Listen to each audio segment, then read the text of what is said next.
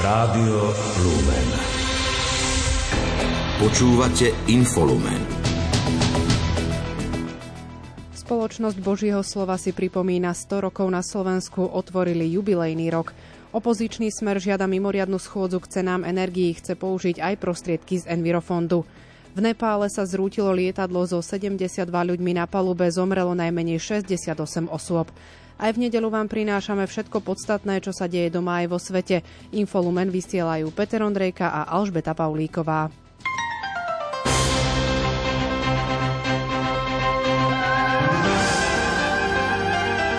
Z.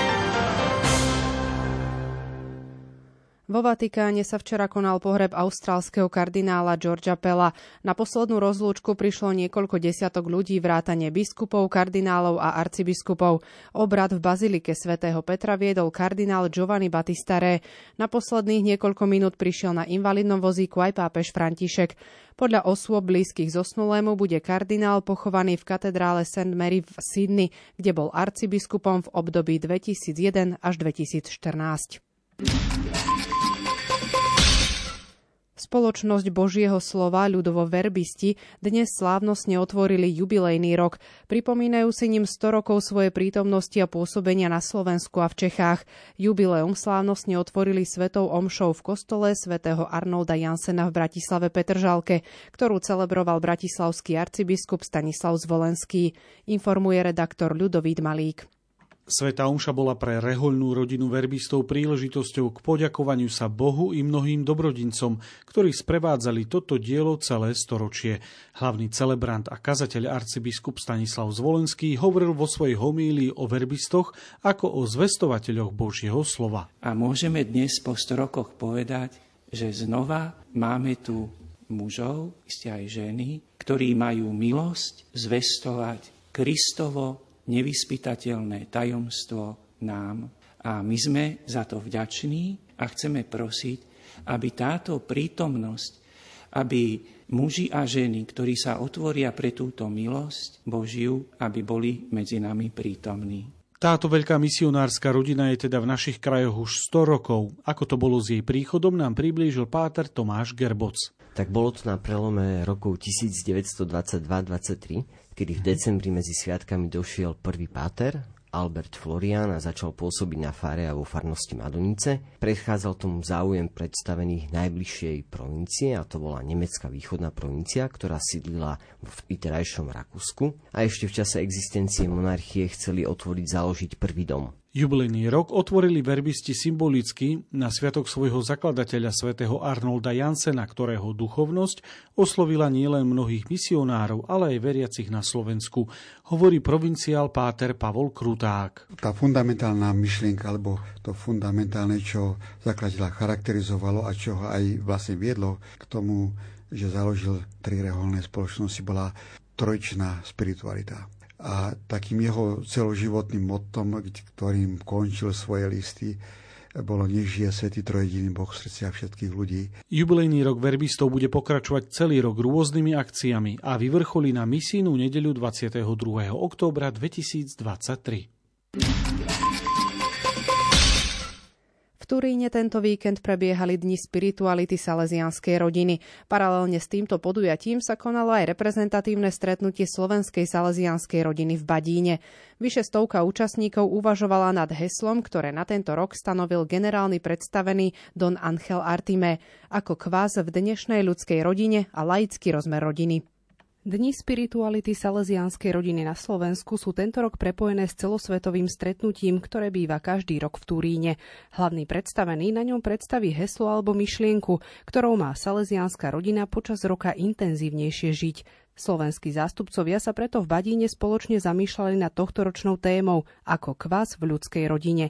Vysvetľuje to provinciál Salesiánov na Slovensku Don Peter Týmko. Práve tu v tejto takej rôznorodosti zažiť to, že máme byť v spoločnosti naozaj takým kvasom a teda tí, ktorí šíria to evanielium okolo seba, salesianským spôsobom, najmä mladým, ale aj všetkým, ktorých stretávame. Predstavená Salesiánok na Slovensku, sestra Monika Skalová, prišla na stretnutie s túžbou stretnúť sa ako rodina. Počas stretnutia si vypočula viacero príbehov a svedectiev zo života ľudí v iných strediskách, komunitách či v rodinách a v práci. Uvedomila si, že aktuálne heslo byť kvasom už mnohí naozaj prežívajú. Ani si to niekedy neuvedomujeme, že koľko dobrá vieme robiť. A mne sa páčilo aj dnes, čo sme tak počúvali hlavného predstaveného iného, že dávať to najlepšie zo seba a dávať ho vlastne cez svoje povolanie. Slova hlavného predstaveného v Turíne oslovili aj koordinátora Salesiánov spolupracovníkov na Slovensku Petra Kvasa. A nestačí len to, že ja budem mať super manželku, manžela, super deti a zavrieme sa vo svojej obývačke a to bude akože náš ideál. My sa musíme otvoriť a ďalej rozdávať. Na stretnutí boli aj salesianskí odchovanci. Laičku Janku Nevidzanovú najviac oslovila myšlienka, že každý môže byť kvasom tam, kde sa nachádza. Naozaj v takej jednoduchosti, že človek nemusí vymýšľať nejaké veľdiela, ale naozaj prijať tú úlohu, ktorú má v dnešnom svete, v tej úlohe, v ktorej sa momentálne nachádza na tom konkrétnom mieste a prežívať to tak naplno. Rímskokatolická farnosť svätej Alžbety Uhorskej v Hermanovciach si túto nedelu pripomenula svoju patronku špeciálnym spôsobom. V roku 2020 sa farnosti podarilo získať relikviu svojej patronky. Od dnes je pred verejnosťou trvale umiestnená v novom umelecky zdobenom relikviári. Toto dielo prišiel do Hermanoviec požehnať košický arcibiskup Bernard Bober. Viac v príspevku kolegu Martina Ďurča. Pre farníkov a celú farnosť je veľkou radosťou, že máme relikviu svätej Alžbety a chceli sme ju mať v kostole umiestnenú natrvalo a na čestnom mieste, hovorí farár Marek Roják. Je to relikvia prvého stupňa, kúsok kosti. Je k tomu aj certifikát napísaný v latinčine z roku 1784.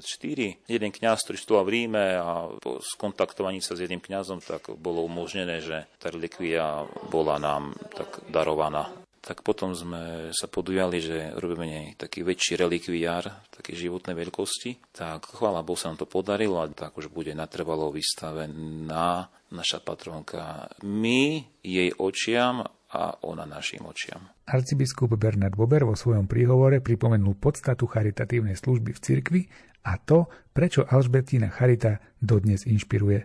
V dnešnej Európe by Alžbeta jasne odkázala, že akýkoľvek sociálny projekt je neudržateľný na dlhšiu dobu, pokiaľ nevychádza z prameňa lásky k Bohu. Akákoľvek angažovanosť pre sociálne zneviednených, trpiacich a chorých sa bez lásky ku Kristovi rýchlo vyčerpá, povedie k rezignácii. Ale ak je opretá naša služba o Boha a o jeho lásku, vtedy sme vytrvali. Relikviár Sv. Alžbety v Hermanovciach, vytvorený umeleckými kováčmi, dostal podobu zviazaného kovaného rúžového kra a finančne ho podporili rodiny z farnosti, občianske združenie rodina profesora Hlaváča a miestne ružencové bratstvo. Domáce spravodajstvo. Opozičný smer navrhuje zvolať mimoriadnu schôdzu o cenách energií. Jej dátum ešte nie je známy. Na schôdzi by sa malo rokovať o špeciálnom uznesení o cenách, tiež o podpore energeticky náročných podnikov z environmentálneho fondu. Avizoval to šéf opozičného smeru Robert Fico. Chceme, aby sa využili všetky regulačné nástroje. Žiadame o to, aby prišiel do parlamentu šéf úradu pre reguláciu sieťových odvetví. Aby sme sa bavili s elektrárňami, aby sme sa bavili s plinárňami. Využili všetky mechanizmy regulačné, kontrolné, cenové, ktoré máme v zákonoch. To uznesenie je veľmi komplexné a podľa môjho názoru, ak bude prijaté, tak môže zdynamizovať proces súboja s cenami, na ktorý sa táto vláda totálne vykašľala. Robert Fico ďalej uviedol, že s hnutím sme rodina rokoval aj o podpore návrhu zákona v súvislosti s použitím prostriedkov z Envirofondu. Tí, čo najviac e, v podstate znečistujú ovzdušie, musia platiť do environmentálneho fondu nejaké peniaze. Tie peniaze sú tam skumulované a môžu sa použiť na pomoc takým firmám, ako je Slovalko a ďalší, keď majú obrovskú energetickú náročnosť alebo potrebujú nejakú inú pomoc. Predstavitelia opozičného smeru zároveň vyzvali občanov na účasť v sobotnom referende. Ľudia sa v ňom budú môcť vyjadriť, či súhlasia s tým, aby bolo možné skrátiť volebné obdobie referendum alebo uznesením Národnej rady. Má to zabezpečiť zmena ústavy. Uvedomte si, dámy a páni, že tá ochrana malých a stredných podnikateľov je len do konca marca. To je na tri mesiace. A čo bude potom? Tu nám rozpráva Heger, že potom to bude inak. On netuší, čo bude potom, lebo on nevie, čo bude zajtra a nie, čo bude o tri mesiace. Preboha ľudia, vyžente ich v tom referende, lebo referendum je aj o vyhnaní e, tejto neschopnej vlády. Samozprávy na Hore Hroní, nemocnica s poliklinikou Brezno aj železiarne Podbrezová, ktoré sú jej akcionárom, spúšťajú petíciu proti rozhodnutiu ministerstva zdravotníctva zaradiť Brezniansku nemocnicu v rámci podmienenej kategorizácie nemocničnej siete medzi nemocnice prvej úrovne. Obávajú sa ohrozenia dostupnej zdravotnej starostlivosti o ľudí žijúcich na Hore Hroní, informoval o tom primátor mesta Tomáš Abel. Žiadame kompetentných, aby prehodnotili toto rozhodnutie, aby naša nemocnica bola zaradená do nemocníc druhej úrovne, lebo sme presvedčení a vieme to kedykoľvek zdokladovať a takto prebiehala aj naša diskusia v minulom období. Sme presvedčení o tom, že týmto rozhodnutím je porušený jednak zákon a jednak ústavné právo našich obyvateľov na dostupnosť ku základnej akutnej zdravotnej starostlivosti. Ako primátor uviedol, okres Brezno má 29 obcí a okresné mesto, z ktorých až 17 s počtom obyvateľov viac ako 23 tisíc má čas dojazdu do nemocnice druhej alebo vyššej úrovne viac ako 45 minút, v niektorých prípadoch až vyše hodiny. Dodal, že dojazdový čas sa v zimnom období ešte zvyšuje. Iniciatívu na spustenie petície podporil aj predseda Banskobystrického samozprávneho kraja Ondrej Lunter.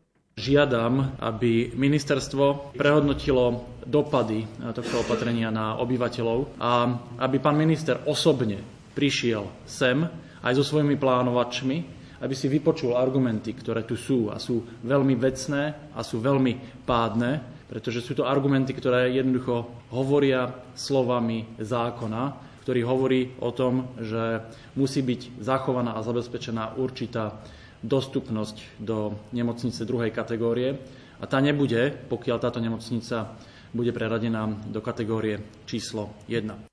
Nemocnica v Brezne funguje už takmer 50 rokov, prevádzkuje 7 lôžkových oddelení, ďalšie nelôžkové oddelenia a 27 ambulancií. Vedenie sa dnes obáva aj o rozsah zdravotnej starostlivosti, ktorý bude môcť pacientom v budúcnosti poskytovať. Riaditeľ nemocnice Jaroslav Mačijovský priblížil, že pre udržanie doplnkových programov budú musieť každoročne splňať požadovaný počet určených výkonov. Ministerstvo zdravotníctva reagovalo, že reforma nemocníc myslí aj na prípady, keď sa nemocnica chce uchádzať o zaradenie do inej úrovne. Každá nemocnica má možnosť podať žiadosť o preradenie. Hovorkyňa rezortu Petra Lániková.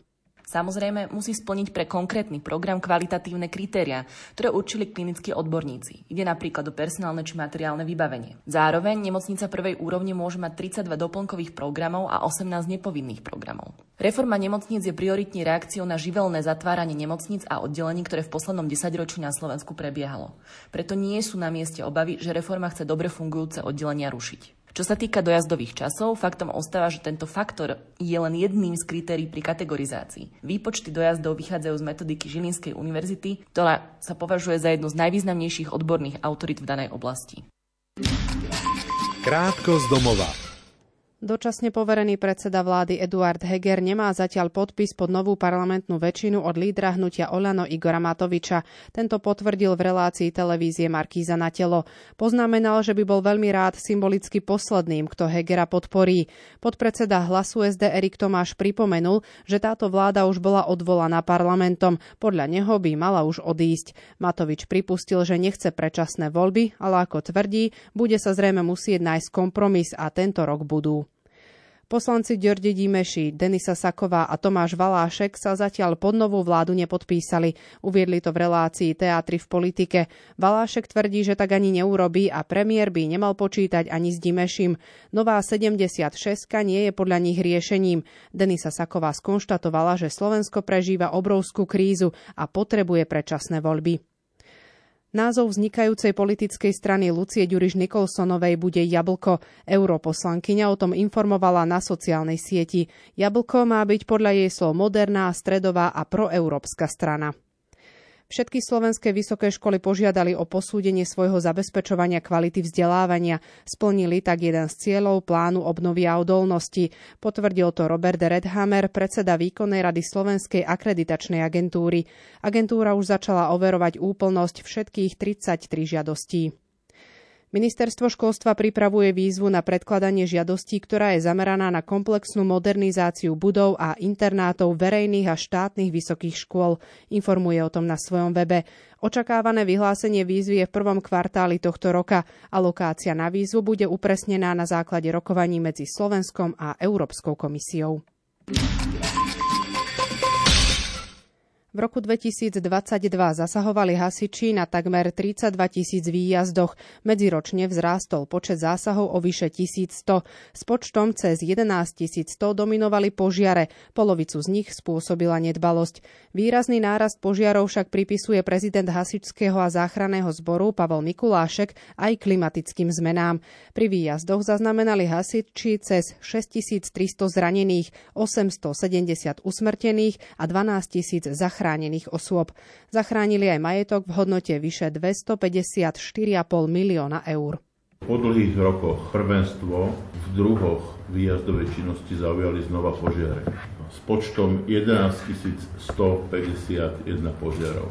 Druhé v poradí sú technické zásahy s počtom 10 427 požiarov a tretie sú dopravné nehody s počtom 7147 zásahov. Podľa Pavla Mikulášeka výrazne pribudol počet požiarov vo vonkajšom prostredí. Z 3800 ich počet stúpol na viac ako 6800. Prezident Hasičov vidí príčinu okrem klimatickej zmeny aj v neopatrnosti ľudí. My priebežne v priebehu roka vyhodnocujeme stav jednotlivých lokalít, jednotlivých okresov a k tomu sú pridávané isté opatrenia, ktoré publikujeme, napríklad zákaz skladenia ohňa až po zákaz vstupu do lesov. Samozrejme, nie vždy sú tieto naše zákazy rešpektované v plnom rozsahu. Aj to je jeden z dôvodov, prečo vlastne je zvýšený takýto počet požiarov. Až polovica požiarov vznikla podľa prezidenta hasičského zboru z nedbanlivosti a neopatrnosti. Uviedol, že v budúcnosti budú musieť byť oveľa viac dôraznejší. Jednak pri vykonávaní nejakej činnosti v rámci priestupkového konania, ale najmä v oblasti výchovy, prevencie, takých tých mekých fóriem, toho, akým, ako príjmeť dospelé osoby k tomu, aby sa nesprávali rizikovo, aby sa nespravili tak, že zapričinia vznik požiaru. Najviac výjazdov bolo v Košickom kraji, najmenej v Trenčianskom kraji. Okrem zásahovej činnosti boli hasiči v Lani aktívni aj v súvislosti s pandémiou ochorenia COVID-19.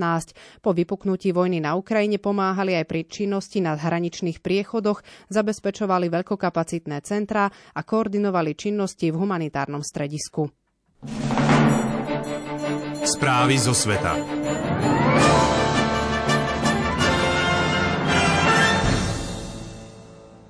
V Nepále sa dnes zrútilo lietadlo so 72 ľuďmi na palube, zomrelo minimálne 68 osôb. Oznámil to tamojší úrad pre civilné letectvo. Ide o najsmrteľnejšiu leteckú nehodu v krajine za posledné 30 ročia. Bližšie informácie má Lucia Pálešová. Lietadlo letelo z hlavného mesta Katmandu do mesta Pokhara a pristávalo na letisku, ktoré uviedli do prevádzky pred dvoma týždňami. Po páde do rokliny rieky Sety začal jeho vrak horieť. Záchranári pracujú na mieste havárie asi 1,5 kilometra od pristávacej dráhy. V lietadle ATR 72 spoločnosti Yeti Airlines sa viezlo 78 cestujúcich, vrátane 15 cudzincov a 4 členovia posádky. Medzi cudzincami bolo 5 Indov, 4 Rusi, dvaja juhokorejčania a po jednom z Írska, Austrálie, Argentíny a Francúzska. Príčina nehody nebola bezprostredne známa. Nepálsky letecký priemysel zaznamenal v posledných rokoch veľký rozmach, keď prepravuje čoraz viac tovarov a ľudí medzi ťažko dostupnými oblastiami. Rastie aj množstvo turistov a horolezcov zo zahraničia. Pre nedostatočné školenia personálu a technickú údržbu však nedosahuje bezpečnostné štandardy vyspelých krajín. Európska únia preto zakázala všetkým nepálskym leteckým dopravcom vstup do svojho vzdušného priestoru. Krátko zo sveta. Počet obetí včerajšieho útoku ruských rakiet na bytový dom v meste Dnipro stúpol na 20. Guvernér Dnepropetrovskej oblasti Valentín Rezničenko uviedol, že 73 ľudí bolo zranených a záchranná operácia pokračuje. Osud viac ako 40 ľudí zostáva podľa neho neznámy. Ruské ministerstvo obrany potvrdilo, že jeho armáda podnikla vlnu raketových útokov cielených na ukrajinské jednotky a objekty infraštruktúry. Ukrajinský prezident Volodymyr Zelenský to odsúdil ako ruský teror. Prvé kolo prezidentských volieb v Českej republike vyhral armádny generál vo výslužbe Petr Pavel. V druhom kole sa proti nemu postaví bývalý český premiér Andrej Babiš. Po ščítaní všetkých volebných hlasov mal Pavel podporu 35,4% a získal iba o 22 800 hlasov viac ako Babiš, ktorému odovzdalo hlas 34,99% voličov. Nemecko otvorilo svoj druhý terminál na skvapalnený zemný plyn, ktorý je súčasťou snahy najväčšej európskej ekonomiky zbaviť sa závislosti od ruských energií. Pred necelým mesiacom sa otvoril prvý nemecký terminál a očakáva sa, že v najbližších mesiacoch bude spustených niekoľko ďalších vrátane druhého terminálu v Lubmine. Americký prezident Joe Biden vyhlásil stav prírodnej katastrofy v štátoch Kalifornia a Alabama. Informuje o tom Bielý dom. Biden pre Kaliforniu nariadil federálnu pomoc na podporu štátnych a miestnych snách o obnovu v oblastiach postihnutých silnými zimnými búrkami, záplavami a zosúmi pôdy, ktoré sa začali ešte koncom decembra a stále pokračujú. Svetová zdravotnícka organizácia apelovala na Čínu, aby aj ďalej zverejňovala informácie o vlne nákazlivých ochorení COVID-19. Čínska vláda totiž včera oznámila takmer 60 tisíc úmrtí na COVID od začiatku decembra, ale urobila tak až po týždňoch sťažností, že odmieta svetu povedať, čo sa vlastne v súvislosti s infekciou v Číne deje. Šport Rádia Lumen. Hokejisti Dukli Trenčín zvíťazli v predohrávke 34. kola typu z Extraligy nad týmom HKM zvolen 2-1. Stretnutie bolo súčasťou podujatia Kaufland Winter Games v Bratislave. Spokojnosť vyjadril brankár Trenčína Roman Durný, ktorého klub získal z Liptovského Mikuláša. Bývalý slovenský juniorský reprezentant bude na základe dohody hostovať pod Matúšovým hradom do 26. januára. A ja som to užíval od začiatku až do konca. A povedal by som, že takisto ako ten prvý na Trenčín. A odkedy som prišiel, si veľmi dobre cítim podporu od trénerov a aj dôveru, ktorú do mňa vkladajú a ja som len rád, že im môžem pomôcť. Ja si myslím, že každý sa to snažil nejako potláčať, aby sme sa sústredili hlavne na zápas, pretože to bol stále ligový zápas, hralo sa o tri body, dosť dôležité body pre nás a ja som rád, že sme sa k tomu postavili, sme sa postavili a vyhrali sme zápas. Diváci boli dosť ďaleko, nebolo ich až tak počuť ako napríklad na okových štadionoch, kde je to trošku hlučnejšie, ale bolo cítiť tú podporu hlavne trenčanských fanúšikov, ktorí kričali z každej strany a vytvorili nám takmer domácu atmosféru. Líder tabulky zo zvolena prehral druhý zápas za sebou a pred Slovanom, ktorý má k dobrú dve stretnutia, má už len dvojbodový náskok. Aktivita z našej strany tej prvej tretiny nebola tak, ako si predstavujeme, čiže to nás trošku pribrzdilo. Potom sme sa zlepšili, ale hovorím, jeden gól na víťazstvo je asi v tomto zápase strašne málo. Boli sme tu ráno na to rozkorčovaní, hovorím, vôbec nemáme problém a aj super to mal také isté, čiže on to zvládol, dal dva góly, porazil nás, ale hovorím, ten jeden gól na naše mústvo je strašne málo. Či jak tréner, keď to teraz zažijete v kariére alebo jak hráči, čiže to si budete pamätať do konca života. Podujatie na teholnom poli vyvrcholí dnešným šlágrom medzi Slovanom a Košicami o 18.30. V rámci 29. kola typu z Extraligy sa aktuálne hrá zápas medzi Novými zámkami a Popradom. Stav je v tretej tretine 1-3 pre Poprad. Hokejisti Nitry triumfovali v kontinentálnom pohári. Dnes dolali aj britský Cardiff 3-2 a vo finálovej skupine nazbierali 8 bodov. Sorgoni nenašli premožiteľa v žiadnom zo šiestich duelov počas dvoch fáz turnaja. Slovenský hokejista Tomáš Tatár strelil svoj jubilejný desiatý gol v prebiehajúcej sezóne NHL. Pomohol ním k víťazstvu New Jersey na lade Los Angeles 5-2, čím Devils stanovil rekord NHL. Tampa Bay s obrancom Erikom Černákom uspela na lade St. Louis 4-2 a slávila tretí triumf za sebou. Černák odohral takmer 22 minút, do štatistík si pripísal dvojminútový trest a dva hity. Za Washington nastúpil Martin Fehervári, počas 18,5 minút vyslal dve strely na bránku, pri Pripísal si mínusku, jeden bodíček a jednu zblokovanú strelu. Capitals prehrali s Filadelfiou 1-3. V akcii bola Juraj Slavkovský, ktorého Montreal prehral v New Yorku z Islanders 1-2. Počas takmer 16 minút sa prezentoval jednou strelou a jedným hitom. Calgary zvíťazilo v Dallase 6-5. Slovenský útočník plameňov Adam Ružička si pripísal tri strelecké pokusy a odsedel si dvominútový trest za hákovanie.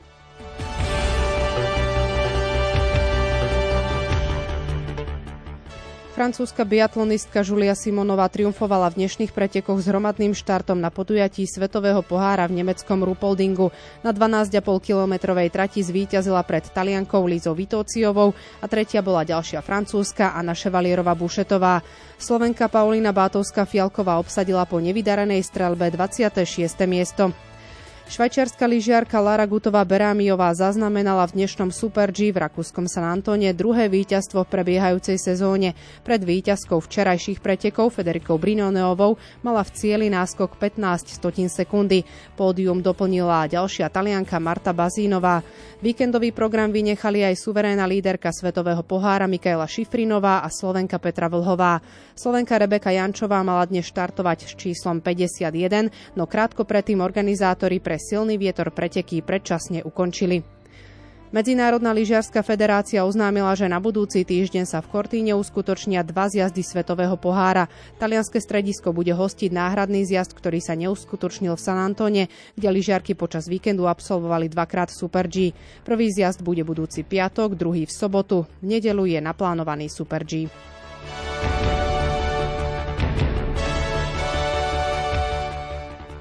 Slovenský motocyklový pretekár Štefan Svitko obsadil na 45. ročníku Rally Dakar konečné 12. miesto. Zopakoval tak svoje vlaňajšie umiestnenie. V dnešnej záverečnej etape skončil na 10. priečke. Jeho krajan Juraj Varga sa v kategórii štvorkoliek umiestnil na konečnej 4. priečke. Štvrtá pozícia mu patrila aj v záverečnej etape kategórii kamionov finišoval Robert Kasák dnes na 8. pozícii, celkovo obsadil 15. miesto. Celkovým víťazom Dakaru medzi motocyklami sa stal druhýkrát v kariére Kevin Benavides. Slovenská reprezentantka v športovej strelbe Danka Barteková nepostúpila do finále skýtu na podujatí Svetového pohára v brokových zbraniach v Marockom rabate. V kvalifikácii obsadila 14. miesto. Počasie v noci bude oblačno až zamračené a hmlisto, na viacerých miestach dážď alebo dážď so snehom od 500 metrov sneženie. Teplota v noci klesne na 4 až minus 1, v údoliach na minus 3 stupne. Zajtra bude oblačno až zamračené a lokálne hmla, na viacerých miestach dážď alebo dážď so snehom od 500 metrov sneženie. Teploty 1 až 6, na severa spíši bude aj chladnejšie a na horách vo výške 1500 metrov bude okolo minus 3 stupňov. Fúkať bude juhovýchodný až južný vietor do 30 v náraz zákazoch do 45 km za hodinu. Nenechajte si ujsť ani náš večerný program, začína sa o 20.30 reláciou Karmel s Pavlom Jurčagom. Pohodový zvyšok nedele vám prajú Peter Ondrejka a Alžbeta Paulíková. Do počutia.